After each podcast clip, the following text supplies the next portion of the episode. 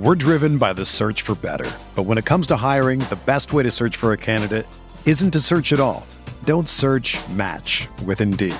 Indeed is your matching and hiring platform with over 350 million global monthly visitors, according to Indeed data, and a matching engine that helps you find quality candidates fast. Ditch the busy work. Use Indeed for scheduling, screening, and messaging so you can connect with candidates faster. Leveraging over 140 million qualifications and preferences every day, Indeed's matching engine is constantly learning from your preferences, so the more you use Indeed, the better it gets.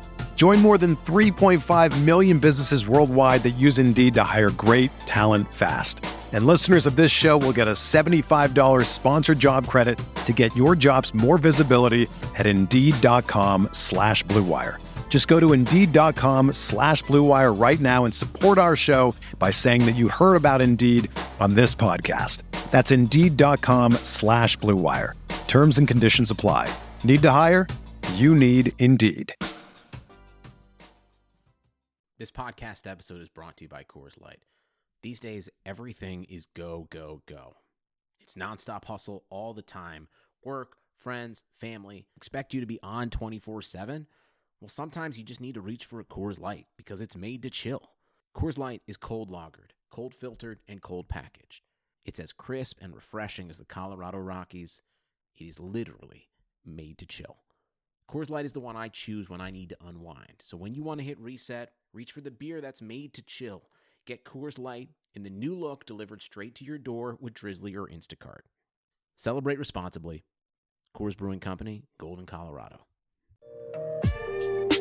If you find $100 on the street, would you pick it up or keep walking? Of course, you take the money. We all say we're very honest people, but I think we'd all pick up the cash uh, and keep going. But why uh, do you keep picking winners and not betting on them? We all have those picks each and every week. We say on Monday, I knew that was going to be the result. So why not put down some cash? And the best way to do that is head on over to my bookie. That's where I go. It's fast, it's easy, and they pay out when you win. Let's face it, when you're betting, it's just as important as who you're betting with, as who you're betting on. Do the smart thing. If you're going to bet this football season, bet with my bookie. If you're the kind of guy who likes to bet a little and win a lot, try the parlay. If all your picks come in, you'll multiply your winnings, and no matter how you bet, the NFL season is the best time of year to do it. Join now at my bookie, and we'll double your first deposit. Use promo code RotoViz to activate the offer. That promo code once again is RotoViz. Visit mybookie.ag today. You play, you win, you get get paid.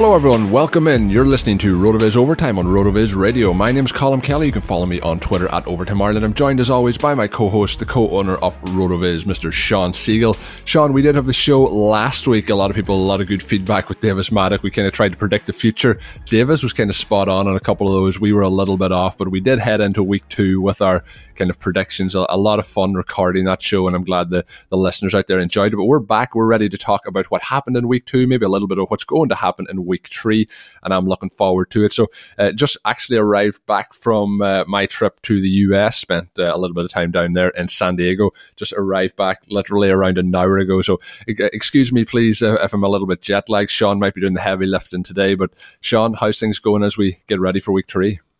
Good. And as you mentioned, Davis was all over those picks. It seemed like he had traveled a couple weeks into the future to to make a number of those, especially Malcolm Brown and uh, Lamar Jackson. He was definitely knocking those down, and, and we thank uh, him for for coming on the show and doing a little time traveling with us. The first two weeks have, have been fairly exciting. A lot of points scored in week one, uh, not quite as many in week two, which uh, really saw quite a few quarterbacks go down. And we talk all the time during the offseason about how free quarterbacks are and how late you can draft them.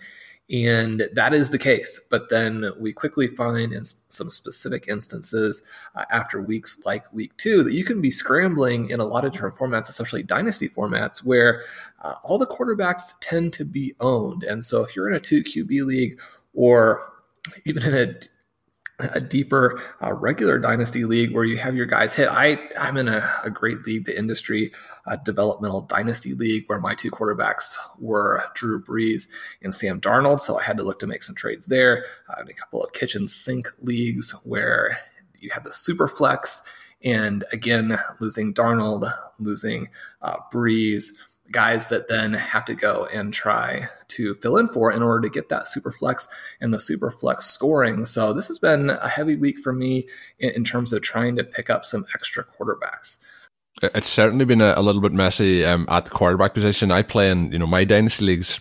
All of them actually, in fact, now are, are uh, super flex. So I've had a couple. Uh, I had a few uh, Drew Brees shares remaining. Um, they they crashed and burned this weekend. Uh, so it's been it's been a tough week, but um, it's going to be interesting to see how things shake out going forward. Who can make those uh, in season acquisitions to try and you know uh, bolster those lineups to make sure they can do enough just to, to get over the line. In, in a case like Drew Brees, obviously, it's to, to make sure that uh, you can get somebody to cover for the next kind of six weeks or so. And if it's a case like Ben Roethlisberger, who's out for the season, obviously that's a much, much tougher uh, pill to swallow. Shawn, as we start today's show, um, some of the, the listeners may have seen it on Twitter, they may have seen it on other podcasts on the RotoViz Radio Network, but we're very proud to have partnered up with Blue Wire uh, over the last couple of weeks. We've been working on it behind the scenes, and this is the official launch week of our partnership with Blue Wire. So all our podcasts now will be going through their platform. It'll also be available everywhere as normal through iTunes, through all the different podcast apps that you use. The one thing I would say is if you are uh, signed up and subscribed to any of the feeds, and you, you like to make sure you get them, there is always the individual feeds up there on iTunes uh, and through all the other podcast apps. And there is the overall main main feed as well. So some people will be subscribed to the main feed. Make sure you're subscribed to the individual ones as well, so you never miss out on any of the shows as they come out.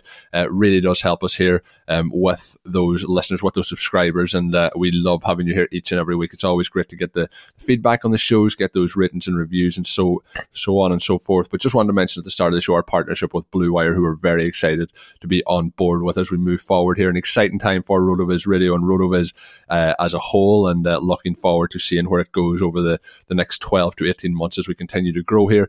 When we're talking about growing, obviously, we have different ways that we've grown over the last year, and one of those ways is RotoViz Patreon. You can become a Patreon member now on Slack, and you can get basically all your questions answered there by a host of the, the RotoViz writers and the podcast team, starting from just $6 a month. Become a RotoViz Radio Patreon today and join the exclusive community of listeners. Sign up at patreon.com forward slash RotoViz Radio. As always, as well, we do have a 10% listener discount to the RotoViz NFL Pass through the RotoViz podcast homepage. That is rotoviz.com forward slash podcast. Your subscription will give you unlimited access to all our premium content and also all the great tools that we talk about on a weekly basis on the show here. So don't miss out on that. Get your t- a 10% discount at rotoviz.com forward slash podcast. So, Shawn, as we move into the second quarter here on the show, we're looking through uh, one of your articles up on the site, looking kind of a little bit at week one, week two, see how the differences went and uh, how things uh, balanced out over those two weeks. That was one of the things that, like, I played quite a bit of DFS in week two, and one of the things I did was try and catch those people who had quite positive weeks in terms of targets, in terms of air yards in week one didn't really get the the actual production in week one and how some of those guys responded and bounced back in week two. But overall, week one to week two, uh, as we didn't get to talk on it last week on the show in week one, was there anything that obviously you've brought it together in this article? How did it all stack up for you? Well, in week one, we had 11 players to score double digits in fantasy points over expectation. And this is a, a, great stat which helps you translate a player's volume into fantasy points and see, you know, how much they scored based on volume, how much they scored uh, based on efficiency, and look at those two things in context. And it's interesting here, we only had four guys go into double digits in FPOE in week two, but we had a second Chiefs wide receiver do that. So we've now had actually two consecutive Kansas City Chiefs receivers score more than 25 fantasy points over expectation. So 25 more than you would have thought they would have scored just based on their volume. And obviously, last week that was Demarcus Robinson. And we jump into a little bit more detail with Robinson, looking at what his profile is. It's not a surprise to see these Chiefs score a ton of points. We know with Patrick Mahomes, he was the easy leader in 2019 in terms of passing fantasy points over expectation. And he again leads now in 2019. So those are the 2018 numbers, sorry. He again leads in 2019. He's got a very slim edge over Dak Prescott and Lamar Jackson, two of the biggest breakout quarterbacks uh, for this year, two guys you definitely are hoping that you got late in your drafts. But it may be a little bit more of a surprise to see those huge numbers. Last week, obviously, Sammy Watkins. This week, Robinson, when you realize that Tyreek Hill for his inhuman speed, for all the numbers that he put up last year, uh, jumping back into that early second round range in drafts for this season. He never hit 25 fantasy points over expectation last year. He did hit 20 twice, which obviously is still a huge number, but he actually had four consecutive games down the stretch last season where he was below average. So he scored negative FPOE, which gives you a little bit of sense of how it's still up to the receiver, at least to an extent, to, to make these plays. And I think that was the cool thing that we saw from Robinson in week two. His first touchdown, that 44 yard touchdown, was just the perfect example of Andy Reid really scheming a player open. And then Mahomes, he's got this ability to throw 60 yard passes that are almost like handoffs, right? And so that ball just floated down in there perfectly, scored the touchdown. But the second score, the 39 yard score right before the half, he had a defender draped all over him for that one and still came down with the play. He made a couple of, of shorter receptions that were similar in that regard. And so he, he did a very nice job pulling those down. Now, we mentioned that 10% discount subscribing through the podcast. And if you're a listener who's thinking about whether or not you want to be an in season subscriber to the site, and you've heard of the NFL Stat Explorer, this really is a great deal and is, is probably the time to do this. Now, a year ago, we had the Stat Explorer uh, through Excel. Dave Caban, it's really his brainchild, something that he's put together. And that was one of the user favorites last year. And then Dave collaborated with Mike Beers, who you obviously know from his fantastic uh, best ball tools. And Dave has been working on our Gillespie uh, apps, which gives you game level similarity projections, working on a, a, whole host of tools within the site, and passed this off to Mike Beers. And then Beers put together this extraordinary tool, which really has been a sensation for the week and a half now that it has been available. One of the things you can do with the Stat Explorer, you can go in and look at all of these different players in so many different areas. So one of the things you can do is you can look at passes by location, and we can see that Robinson had seven deep targets in 2018 came down with three of them. He's had four deep targets so far in 2019 and has caught them all, right, for 154 yards. So we don't necessarily expect Robinson to continue to play like he has played. Uh, certainly, we don't expect him to score, you know, 30 plus fantasy points in a game, but it is exciting, I think, to see this Chiefs offense attacking deep. Obviously, Mecole Hardman, if he doesn't get that second long touchdown call back, would have also had a huge game. So it's been exciting to see Patrick Mahomes and company off to the races as we hoped.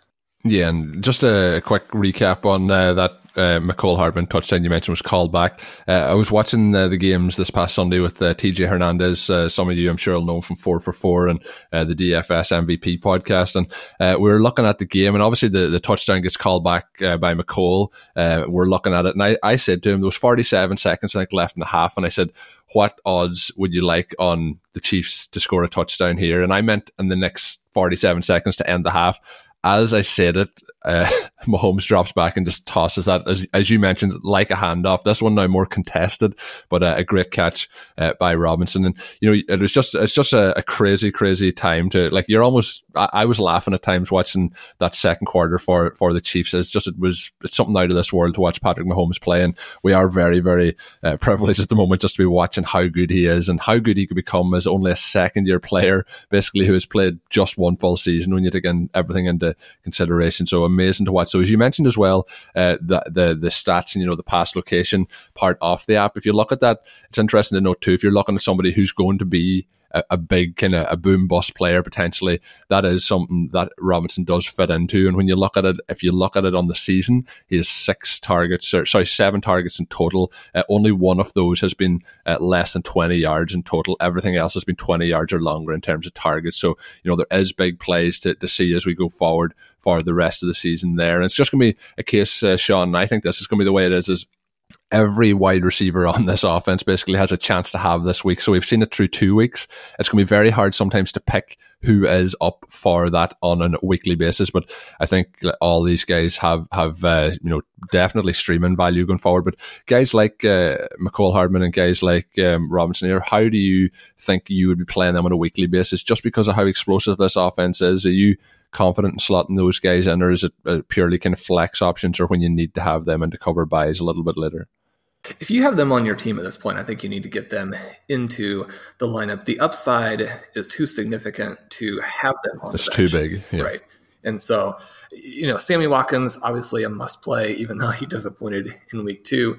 Hardman getting ready to have a massive breakout. Robinson was one of the biggest waiver adds in the FFPC this week, an average of, I believe, 400. Uh, you know, free agent dollars to get him. Uh, that's another app that you're going to be able to get through the site where you can go in there, you can look and see what the waiver results were, give you a sense of how some of the high stakes players are bidding, that kind of thing.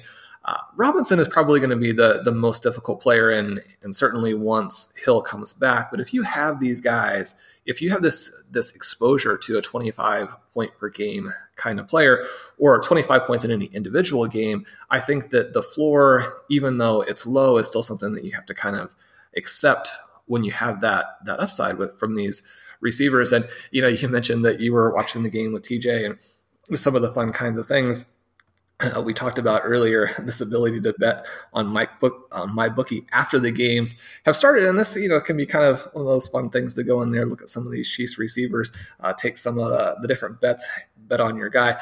I know that one of the things that has been kind of fun for us as a site and you can see some of the things kind of behind the scenes that people really do enjoy betting with my bookie and you see that in slack which you know that's not necessarily something that uh, is going to come through if people actually don't like it beyond just you know our, our partnership there so take advantage of that try and bet on some of those things when you get a chance if that's of interest to you another thing looking at here we see uh, in terms of the difficulty of playing different groups of receivers we have the Tampa Bay Buccaneers, right?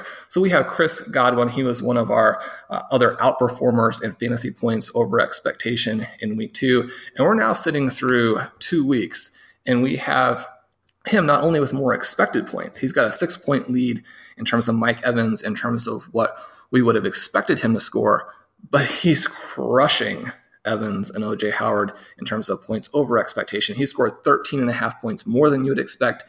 Evans is six points under. OJ Howard basically not involved in the offense at all. And these were some guys we talked about before the season. Godwin was one of our featured third year breakout candidates. And we liked him, but I was a little bit skeptical at ADP, you know, starting to go in the middle of the third round. They're really only a few spots after Evans. But anyone who drafted Godwin at this point has to be extremely excited, uh, blowing away his higher profile teammate there. Do you expect this to bounce back? I've had a number of trade offers for Evans, including one with Godwin, where the Godwin owner would still like uh, to get Evans and you know be able to get something in addition. So at, at this point, would you still have Evans as more valuable than Godwin uh, once we've seen this offense now with Bruce Arians through two weeks? I think if you're going on, you know, dynasty value, um, I think Evans is still um, the higher the higher value prospect there. But what you have to look at is the the age as well. You know, Godwin you're projecting forward, and um, what we've seen from him since he's come into the league, there's just been you know flashes, flashes, flashes, and now it's starting to become consistency, um, and and that's what you want to see in any player when they when they enter the league. Um, I think though, if you're looking at it long term, you know, I, I would certainly be putting some of those, you know, maybe not if I'm a Godwin owner trying to get Mike Evans, but if I'm somebody who's looking for uh, to move up at the wide receiver position, Evans would be somebody I would be targeting now as a you know a buy candidate rest of season. But the problem is, is I, I don't trust Jameis Winston at all, uh, and I don't really trust the way this offense is starting to develop develop. Uh, it's going to be a tough uh, slog at the moment for Howard owners as well. Somebody who I thought was in for a, a potential breakout season. Uh, wasn't somebody I was really targeting, but I thought had all the tools there. But uh, Godwin has started the season lightning quick. Can he sustain that the rest of the way? I think we'll at the end of the season these two guys will be pretty much neck and neck in terms of Evans and Godwin in terms of fantasy points.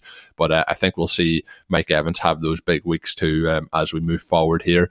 Um, it's going to be it's going to be an interesting offense, though, both for that position and also the running back position. And we're going to look a little bit later in the show at some of the running back uh, groups and their splits. But Shawn, as we talked, we didn't really get to recap week one. And then we obviously have the week two sample here as well. So when we look back, there was some kind of hero players in week one, guys that maybe we weren't expecting it to happen for. And, you know, Marquise Brown had a monster week based on, uh, you know, a very, very, uh, you know, nice day overall. But then in the, in the second week of the season wasn't as big. You had John Ross, who still had quite a good game. If you had said through two games, he would have even had the game that he had in week two, you would have been very impressed. But uh, you know, DJ Chark in there as well, uh, Terry McLaurin as well from the Washington Redskins. But maybe coming back down to earth a little bit, how did you see uh, the performances of those uh, week one heroes? Well, one of the things I think that you like to see from these guys is that number one, Ross and Chark were still very good in terms of fantasy points over expectation and had big games for a second week in a row. Uh, Ross, I think, so exciting because you have him now showing some variety within that offense. Uh, Curtis Patrick had an excellent article on the site last week explaining how he's sort of the Brandin Cooks in their offense, the way they're going to use him. And with Ross, one of the things I think that people can miss, and certainly, uh, you know, all of us missed from those first couple of seasons, is simply that his speed is on another level, right? So you have Tyreek Hill, who even compared to the NFL's fastest players, looks like he's in you know a video game in a different sort of universe. John Ross is really the only other receiver in the NFL who also fits into that category. So if Ross can play at all, which is something that he was not able to do uh, through the first two seasons, then he has this speed that you really cannot contend with, and we've seen it now in a variety of ways. In week 1, he was getting deep, he was getting behind the defense and they could not adjust to the deep speed before Andy Dalton delivered the pass. In week two, we saw that catch and run speed where he catches this intermediate route and then goes the distance. The defensive backs trying to get the angle on him simply underestimated the speed with which he can move. And so I think when you have that deep ball ability and then you have the catch and run ability, you put those two things together in John Ross. And I think that we're going to see this continue to go forward. Certainly that offense has been exciting, uh, even with then the obvious caveat of that team is terrible, which uh, could actually be very positive for some of the Bengals receivers, Andy Dalton. Dalton has really been that guy that I've been trying to acquire to fill all of these quarterback openings that we have now. And you know, we talked before the season about the Bengals offense potentially being this offense that would take the next step. It doesn't necessarily sound like AJ Green is uh, really that close to 100% at this point, but you add him into the mix as well, and you've got these three guys now where this Cincinnati offense is going to score a ton of points and Andy Dalton, I think, is going to be a league winner, right? So if you can pick him up, that's definitely a way to go. And then you mentioned the rookies. And one of the things that was cool here, and one of the reasons why, you know, we look at these fantasy points over expectation, we look at these guys who have the big games, is that that will then often be followed by a jump in volume. So both of those guys were below average this past week, but it didn't matter because they jumped more than eight expected points right? So the volume they had in week two was worth eight more fantasy points than it was worth in week one. So even then, once they underperform, they both score more than 16 points, which you know that's that's wide receiver one numbers. So you're certainly not going to be disappointed with those results, and certainly in the case of Brown, the case of the Ravens. I think you've got to be so excited about how good they've looked in reality as well where the real red flag with Lamar Jackson was does he have the touch? Does he have the accuracy? Can he throw the passes to really augment and offset his running ability? And last year, the answer was no. Even a little bit in the preseason, it looked like the answer might be no. The pass that he threw to Marquise Brown to seal the game against the Cardinals was one of the best passes you'll see all season, right? And then Brown, perfect catch you know, makes the 41 year 41 yard gain and just seals that game there where it really looked like Kyler Murray and company were on the verge of stealing one. So uh, I think obviously Lamar Jackson owners are happy. Marquise Brown, you know, talked about it now in a couple of articles. If you were to have rookie drafts again today, I think he would be the 101. So before we move on into the rest of the show, I want to let you know about sports.axios.com. There's countless ways to keep on top of what's happening in the sports world. It can be a difficult one, but how are you supposed to read every great article without losing time of your busy day? Scroll through every app, visiting every website on a daily basis is impossible. And now coming to the stage is Axios Sports. Axios Sports is a modern sports page delivering directly to your email inbox. Each morning you'll see the best stories from around the sports world from NBA and NFL to niche sports like cricket and ping pong. The email newsletter highlights the most important stats and trends, giving you ability to stay informed. It's simple and easy to sign up at sports.axios.com. Axios Sports is clean, crisp, and gives you everything you need to know. Join the 100,000 sports fans who get caught up on their day before it even begins with all the sports action. And best of all, there's no paywall, no subscription fee, nothing. Do yourself a favor and save time right now. Sign up to Axios Sports newsletter for free at sports.axios.com. That is A X I O S. Again, try it for free at sports.axios.com want to tell you about another one of our team here, and that is Roman. And uh, obviously, guys can be terrible at taking care of their health, um, whether it's a knee injury, a bad back, something much worse. Guys aren't very comfortable discussing it uh, and going seeing a doctor. I think we're all guilty of that from time to time. I'm very guilty of it myself. The same can be true for erectile dysfunction. Studies show that 70% of guys who experience ED do not get it treated. Thankfully, Roman have created an easy way to chat with your doctor online. With Roman, you can get medical care for ED, if appropriate, from the comfort and privacy of your own home. You can handle everything online in a convenient, discreet manner. If a doctor decides that treatment would be appropriate, then you can be subscribed genuine medication that will be delivered in discreet packaging right to your door with free two day shipping. Guys, go talk to your doctor with Roman. It's easy and it's really simple. Just go to getroman.com slash bluewire to get a free online visit. Getroman.com forward slash bluewire for free visit to get started. Once again, getroman.com slash bluewire.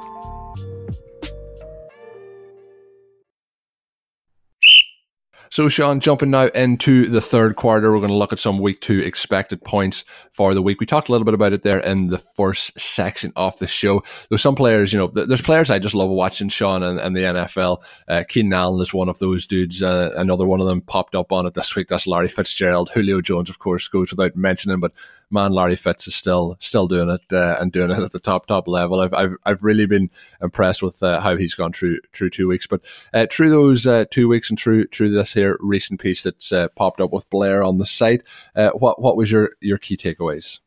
Yeah, well, we look at again the expected points related to the volume that the player saw, and Zach Ertz was actually number one in the NFL this last week in total expected points you, uh, with all of the attention that we've had on the receivers getting hurt, Alshon Jeffery, DeSean Jackson, both of those guys had big games in week one. They go out early in week two.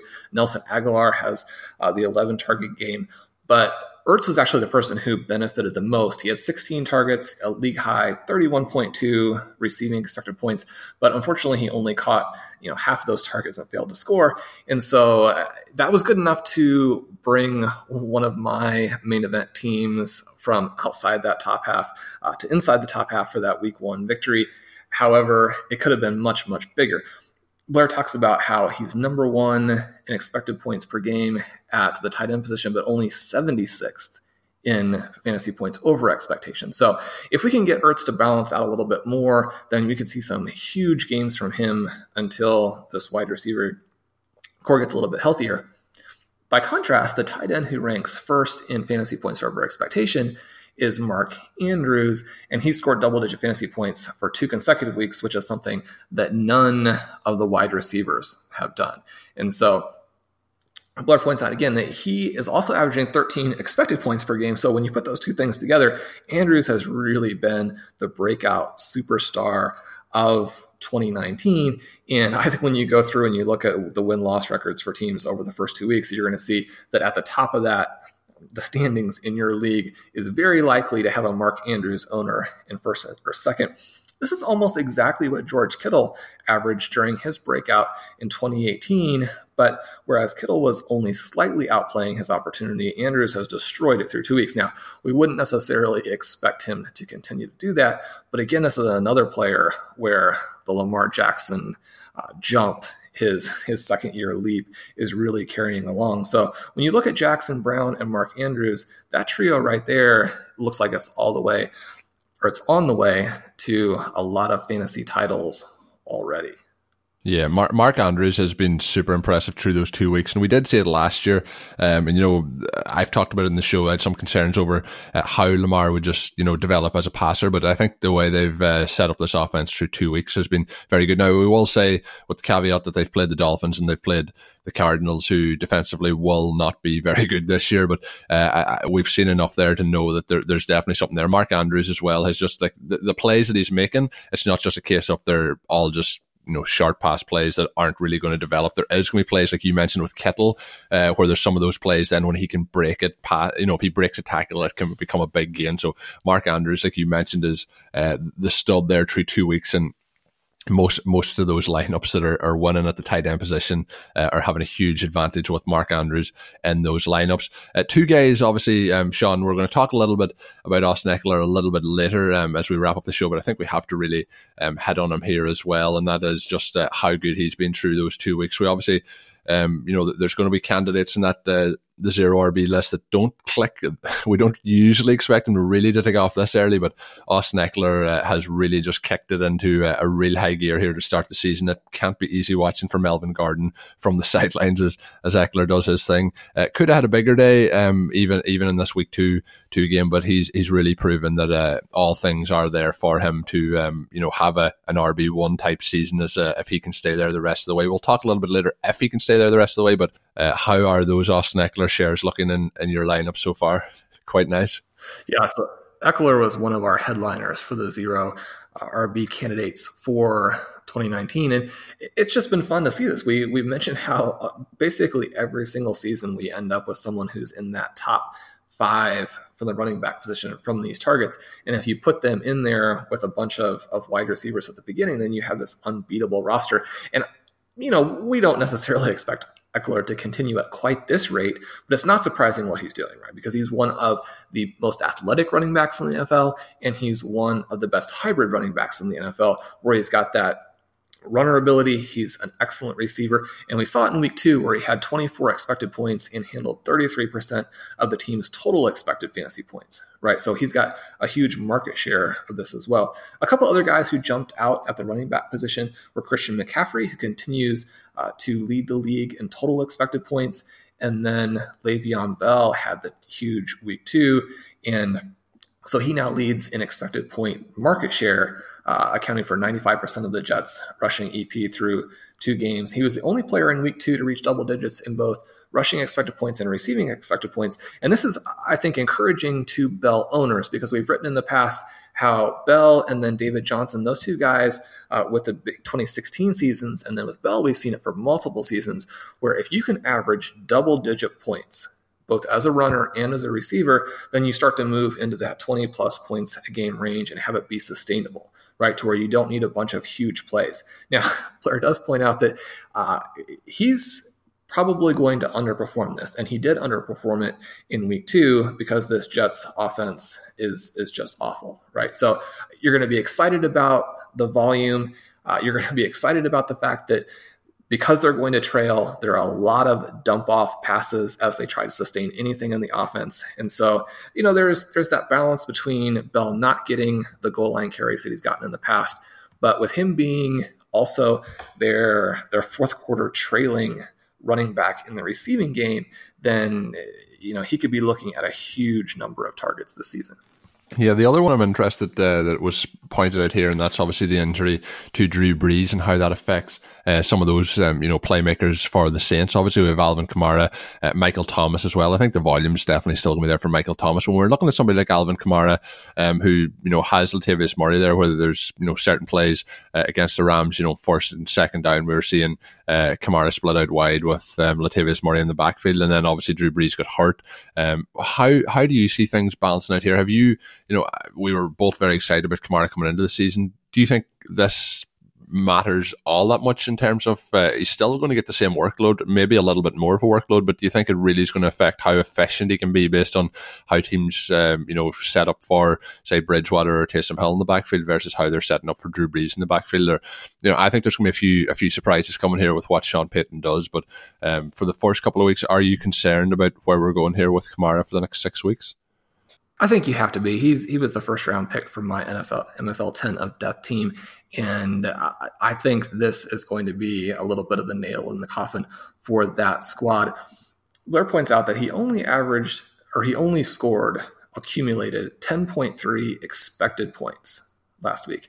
This was just about half of his average from 2018, right? So, because of what they have to do with game script, because of the quality of touches that they'll be able to create for him uh, with Bridgewater under center, uh, perhaps doing some things with Hill, that kind of scenario, it just is not going to be the same high value targets. It's going to be more difficult to get him the ball in space. The defense, where before they had to really account for Brees's ability to go deep. So you mentioned the situation with Thomas and his passing expected points, his receiving expected points were identical in week two to what they were in week one. Now it's going to be harder for him to be as efficient, but the workload was the same.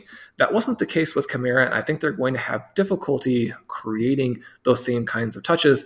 And perhaps in order to get him to that level, they'll have to use him more. But that's not necessarily what they want to do. I mean, they'd like to keep Latavius Murray involved, keep the wear and tear on Kamara uh, to a minimum. And if they do that, uh, he's just not going to score nearly as many points during this stretch where Drew Brees is out. So we touched there on a couple of running backs. We're going to dive into some backfields that maybe aren't as clear cut as the ones we've talked about so far. And the first one up uh, we're going to look at is the Philadelphia Eagles. Obviously, we talked about Miles Sanders um, and the preseason. You know, we're not big fans of Jordan Howard, but Jordan Howard is looking like he's eating a little bit more into that workload. Um, you know, over the over the, the start of the season here for week one and two than maybe we we were predicting. Obviously, they did give up that that draft pick, so they were going to have him slotted in there. Darren Sproles also uh, being worked in there, so it's kind of a, a case where we're seeing the majority of the work go to Miles Sanders, but then basically there's there's quite a large chunk off what he's getting going to Jordan Howard, and then sprinkled in behind that um, is Darren Sproles. But rest of season, um, with what you've seen from Sanders so far, do you think that he is going to to continue to to get a bigger role, or do you think that it's going to be a case that Howard's going to be there for the rest of the season? Yeah, and, and all of this we're taking from Ryan Collinsworth's excellent uh, zero RB watch list. This one specifically, the NFC version, which we'll be talking about today, going in and breaking down some of these uh, most provocative or most interesting backfields. You mentioned Jordan Howard. I actually think that he's not cutting into Sanders' workload as much as I might have guessed. It's more that the combination of Howard and Sproles are cutting into it. They have a slight edge over Sanders combined in rush attempts, they have an edge combined in targets. But the thing that's really killing Sanders right now, and I think the reason that if you can go in either in redraft, certainly in dynasty, one of the dynasty trades that I made in the last week was to acquire him. If you can get him now, this may be your last opportunity to not have to pay double what he's currently going for. Because again, we talk about the expected points and the points over expectation, and Sanders' efficiency is crazy, right? So he would be expected to have scored 13.9 points on the ground. He's underperformed that by 8.6. So basically scored nothing. And then his receiving value would have been worth 8.5. He's uh, underperformed by three and a half. And so he has negative double digits total in terms of points over expectation, which means if he were just doing the normal things you would expect with that volume, then he would have scored more, he would have helped his owners more, and we'd be looking at him in a different light right now. The fact that he actually has led this backfield, I think, is encouraging. And if you're a believer in the Eagles offense, and there are certainly plenty of reasons to think they might struggle over the next couple of weeks, but as this offense gets back to where it was, back to where we would expect. And with all of their young players continue to emerge, then Sanders has the potential to be a, a, monster, a massive weapon over the second half of the season. And uh, I think there are really more positives than negatives about his usage thus far. Yeah, no, I, I agree exactly with that. The other player who fits into that kind of mold as well is David Montgomery for the, the Chicago Bears, and I thought we could have seen it, uh, you know, possibly pop out in week two. But you know, in terms of his, his is his is almost as bad.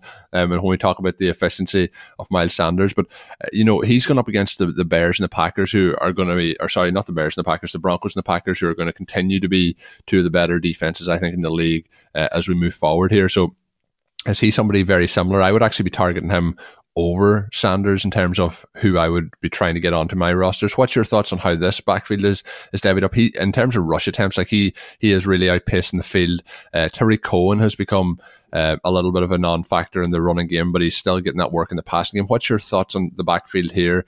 I think it really boils down to Montgomery and Cohen, but Montgomery is the, the clear back to, to go here outside of the receiving game. Well, uh, it's interesting that you said that you prefer Montgomery.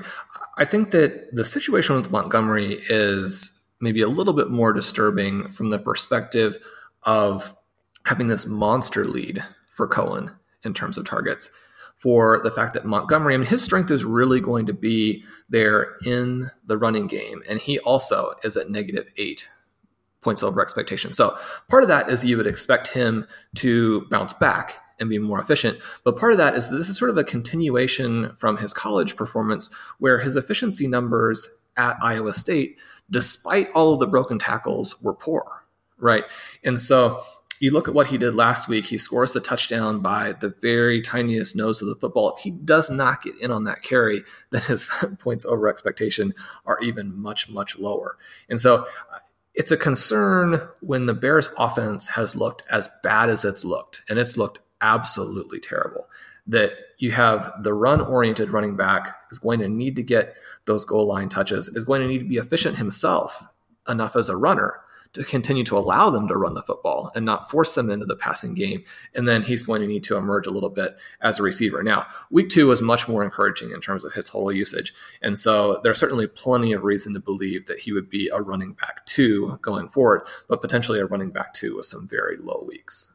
Yeah, no, that's that, that's fair to look at overall. And you know, when we talked about Ryan Collinsworth's work, um, you know, a couple of weeks ago, looking at you know the, the splits in terms of how fantasy points are divvied out in terms of the pass catching running backs versus those running backs getting the rush attempts. That's a very good point that you make in terms of his 24 rush attempts, has four receiving targets on the season, whereas uh, it's basically the flip flip the script for Cohen, who has four rushing attempts and 15 targets. So a big concern for me with the, the Bears, like you mentioned, is this offense. It may it may not be good, and uh, the quarterback. I've said this for quite some time. Uh, I, I don't think is is very good either.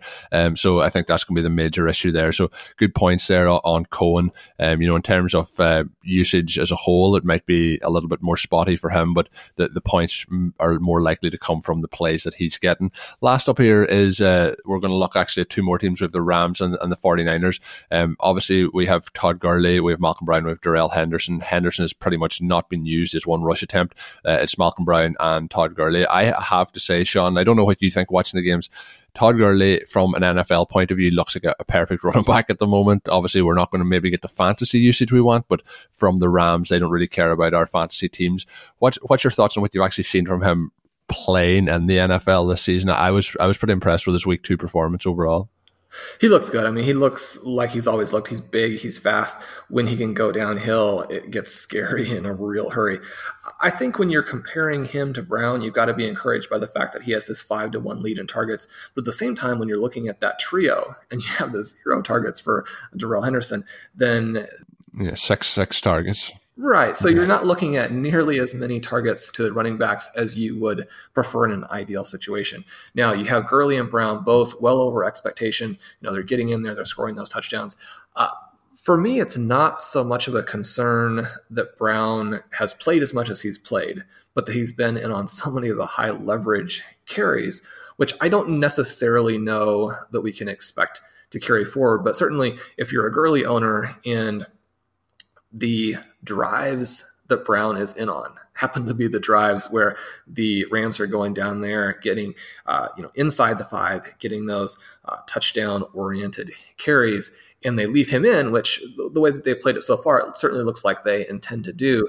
Then over the course of the season, you could lose a huge number of touchdowns to Brown, and you know it, it's not so much the you know losing the touches because Gurley is going to end up fine on touches. But when you're talking about moving from that 16 17 fantasy points a game range to the 26 27 fantasy points a game range, you really do need that, that massive touchdown upside that a back like Gurley in an offense like the Rams offense has. And so you know, these touches look like they're going to keep him healthy. He had the good week in week two, but many more weeks like the opening week of the season, and suddenly you do have that back. Whereas opposed to outscoring uh, his second round draft position, is going to be more of a round two type of player. Yeah, and uh, the next team up here is the, the 49ers. And looking at uh, the way it's shaken out, I, I you know, Matt Breida had a really good week too, but I was thinking that this was going to be, you know, a, a massive, massive, massive game for him. I, a lot of DFS lineups, so there was a little bit of tilting going on when we were seeing, you know, Wilson and Mostert getting in, in the end zone on those plays. But overall, this team, you know, they, they really crushed it in terms of their overall team rushing uh, production against the Bengals in week two. Um, they look very, very solid from all perspectives. Um, obviously, Tevin Coleman out with the injury. I think he's going to find it very hard when he comes back to, to really get a, a share in this backfield. But between uh, Mostert, obviously, and then you have uh, Breida, um, they're both they're both really starting really really on fire this season. But I, I would like to see Breida get a little bit higher of a, a, touch share in this backfield. But do you think that's something that's going to happen? I think Shanahan likes to have, we've seen it before, you know, have those two or three running backs who can slot in, have those different roles, keep keep that rotation fresh. Um, is, is that what you expect to keep happening here? Uh, I know we both are, are big Breida fans. Yeah, the unfortunate thing when you've had the kinds of injuries that Breida has had is that you you certainly instill in your coach's mind this idea of, okay, well, we, we want to keep him fresh if we can.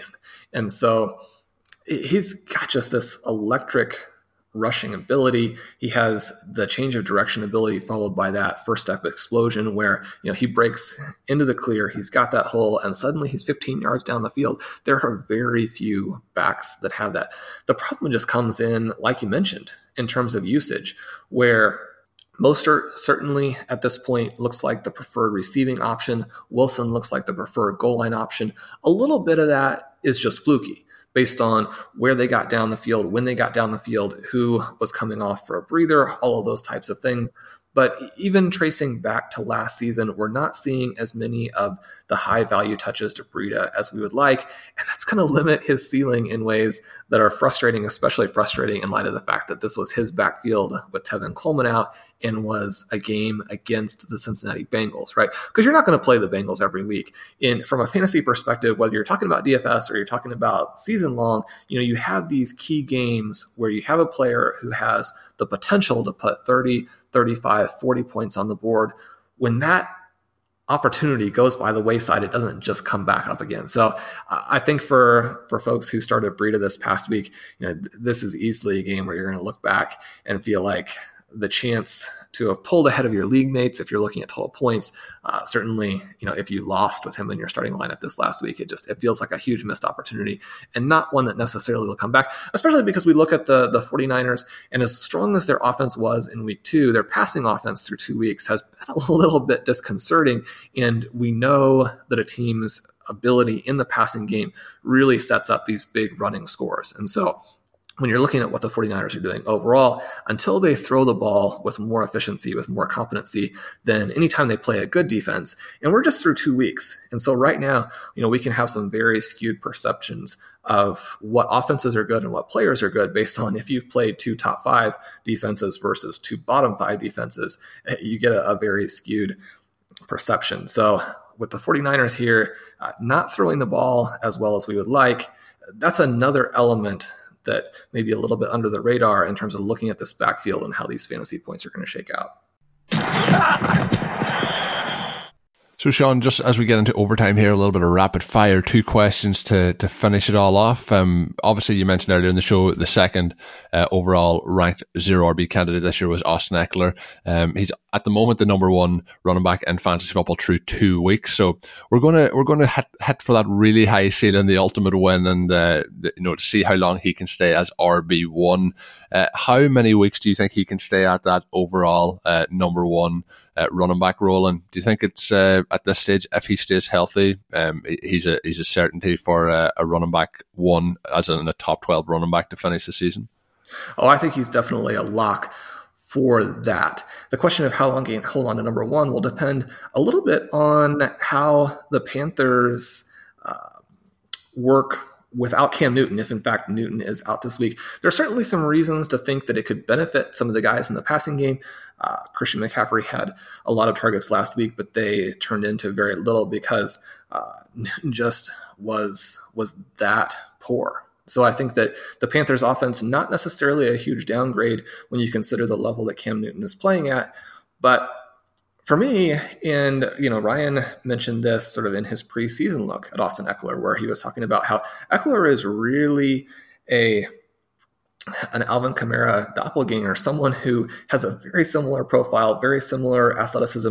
Ekeler actually the more athletic of the two players, and so you know he's got this profile to be this top guy. So I think he could potentially even hold that into the time period where Melvin Gordon comes back. So then the question is, you know, what will the Chargers end up doing?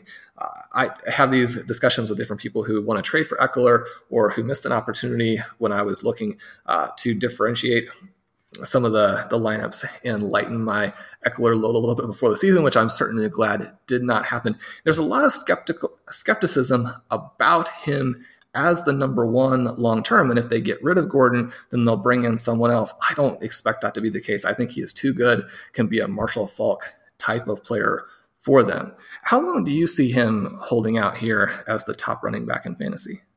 I was just looking through the, the upcoming schedules, and um, you know, uh, Christian McCaffrey has a big chance to boost uh, his totals this week. They're playing the Cardinals on Sunday night, so uh, there's going to be a good chance for him to boost that up. In terms of you mentioned um, the Panthers, uh, the the interesting thing is uh, the Chargers play the Texans this week. The Texans have been thoroughly unimpressive for me through the first two weeks. Bill O'Brien's play call is so conservative, and it's really that offensive line is absolutely killing um, anything uh, going with Deshaun Watson. You know, he's having a, a really good start to the season, but he's going to just keep getting hit behind that line. So I think he kind of a you know Ekeler can get through that game against the Texans. But next up then for him is the Dolphins, where we could see a, a monster monster smash game there for him. Uh, and I think I think we could see it going on here. The, the thing with the running backs is you know it can be volatile week to week, but I think we'll get another two or three weeks out of it. But as you said, the, the key is um, that, that that top twelve at the end of the year would be a major boost um, as a zero RB candidate for us. Uh, the other one that you know he wasn't on any of my radars, and that is John Ross. And uh, you know, obviously the AJ Green injury has helped. We probably would have seen the way this offense is shaped up. Probably would have seen him involved in the offense, you know, as uh, a key a key piece, but probably not as much as early as this. But You've asked the question here in the show sheet, and that is, will he or Austin Ekeler end up with the biggest fantasy total at the end of the season? I'll answer it first because I think it's simple. I think it's going to be Austin Ekeler. Um, I think when you look at John Ross, we will see some big weeks from him. I, I really, uh, I, I, might be I might be completely wrong come three or four weeks, but I, I don't see it happening that he's going to continue to do this moving forward. And then if AJ Green gets back and gets healthy, I think that's going to affect him too. Um, I've you know I've seen people talking, and I'm sure Shawn you're still on the Tyler Boyd side of things, but I've seen people talking about which would you rather. Uh, I think there's no real competition there. Um, the the interesting thing I actually was listening to a, a podcast. Um, you know they were kind of talking about some of the different things. And I remember saying to you this time last year uh, when we were getting ready for the drafts, the way the Kansas City ADP was. This was heading into the 2018 season. There's no way this offense can have, you know, these players hit these ADPs unless it's a historical offense. And then they were talking about this year's Chiefs already being ahead of the historical pace they were on last year. So, um, you know, maybe I'm wrong here with John Ross as well. And uh, he does go on to, to continue to dominate, but I, am on Ekeler on this side of things. Do you think John Ross can be uh, a stud the rest of the way? I do, and I think that in terms of which player will have the bigger impact, it's it's still likely to be Ekeler uh, from a points perspective. But when you look at what you had to pay for Ross. He may end up having the bigger impact in terms of really being able to carry you as that extra guy. Curtis and I added him to our FFPC team that we've talked about on the pod and, and written about on the website, and that immediately paid off for us in week two. I paid a bunch for him across the board after week one, uh, sometimes overpaying by hundreds of units and not remotely disappointed in that. Just in every case, just pure relief that it was enough to get him I think this offense is going to continue to score. And the fact that the Bengals are a train wreck just really adds to that. I mean, you look at the Kansas City Chiefs last year, right? They were the best team in football sadly didn't win the Super Bowl, but their offense was so good that it was able to balance out a well below average defense. And the Bengals are not going to be one of those best team in football types of teams, but they are a team where the development of this offense and the struggles that their defense has is going to allow Andy Dalton and company to put up a ton of points. And so you mentioned, you know, would you rather have Ross? Would you rather have Boyd? Certainly, I think at this point you would rather have both of those guys than AJ, Green in terms of redraft. Uh, with Green's age and the injuries that he's had, you prefer to have both of them over him in Dynasty. But he also is going to come back and have an impact. And that trio is going to be in the conversation for the best receiving corps in the NFL. So I think if you're a Bengals fan, you're 0 2, but there are a lot of exciting things in your future. Yeah, the key, I think, uh, the key takeaway is to, to go out there and uh, trade for Andy Dalton, get him into those rest of season uh, squads and, and, take it all. Because uh, I even seen uh, my guy Tyler Eifert uh, get in the end zone this week as well. So good to see him back and back and healthy for as as however long it does last. But that's going to do it for today's show. We're going to wrap things up.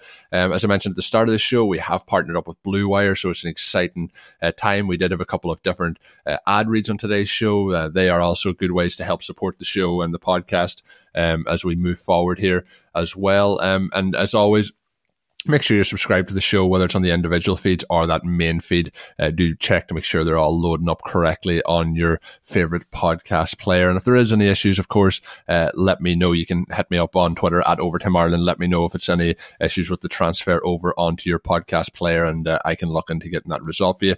Uh, my co-host, as always, is Shawn Siegele. Make sure you're following Shawn's awesome, awesome work up on rotoviz.com, along with everyone else who's putting up those pieces on a weekly basis. We're ready for week three. It's going to be a lot of fun. Week one and week two were really enjoyable, and we'll see what comes this week. Hopefully, no more quarterback injuries in, in week three as we move forward here. But that's going to do it for today's show. Until we're back next week, the show obviously back to the regular uh, kind of slot next week off that Wednesday, Thursday uh, release time rather than this one coming out a little bit later in the week. But until we're back with that one, have a good one. Thank you for listening to Overtime on RotoViz Radio. Please rate and review the RotoViz Radio podcast on iTunes, your favorite podcast app. Contact us via email at rotovizradio at gmail.com and follow us on Twitter at RotoViz Radio. And remember, you can always support the podcast by subscribing to RotoViz at a 10% discount through the RotoViz Radio homepage, rotoviz.com forward slash podcast. Recently, Total Wireless helped Charlie Michelle stage a virtual dance recital for her friends and family. This event was super meaningful to them. Because when you move to Total Wireless, you can get amazing devices on nationwide 5G. And with unlimited plans starting at $25 a month, you could save up to $1,200 a year. Thank you, Total Wireless, for helping me pull this off. Total Wireless. Do amazing. Compatible 5G device required. 5G network in limited areas. Month equals 30 days. Savings claim made when compared to four line postpaid plans of leading carriers 10 2020. See terms and conditions at totalwireless.com.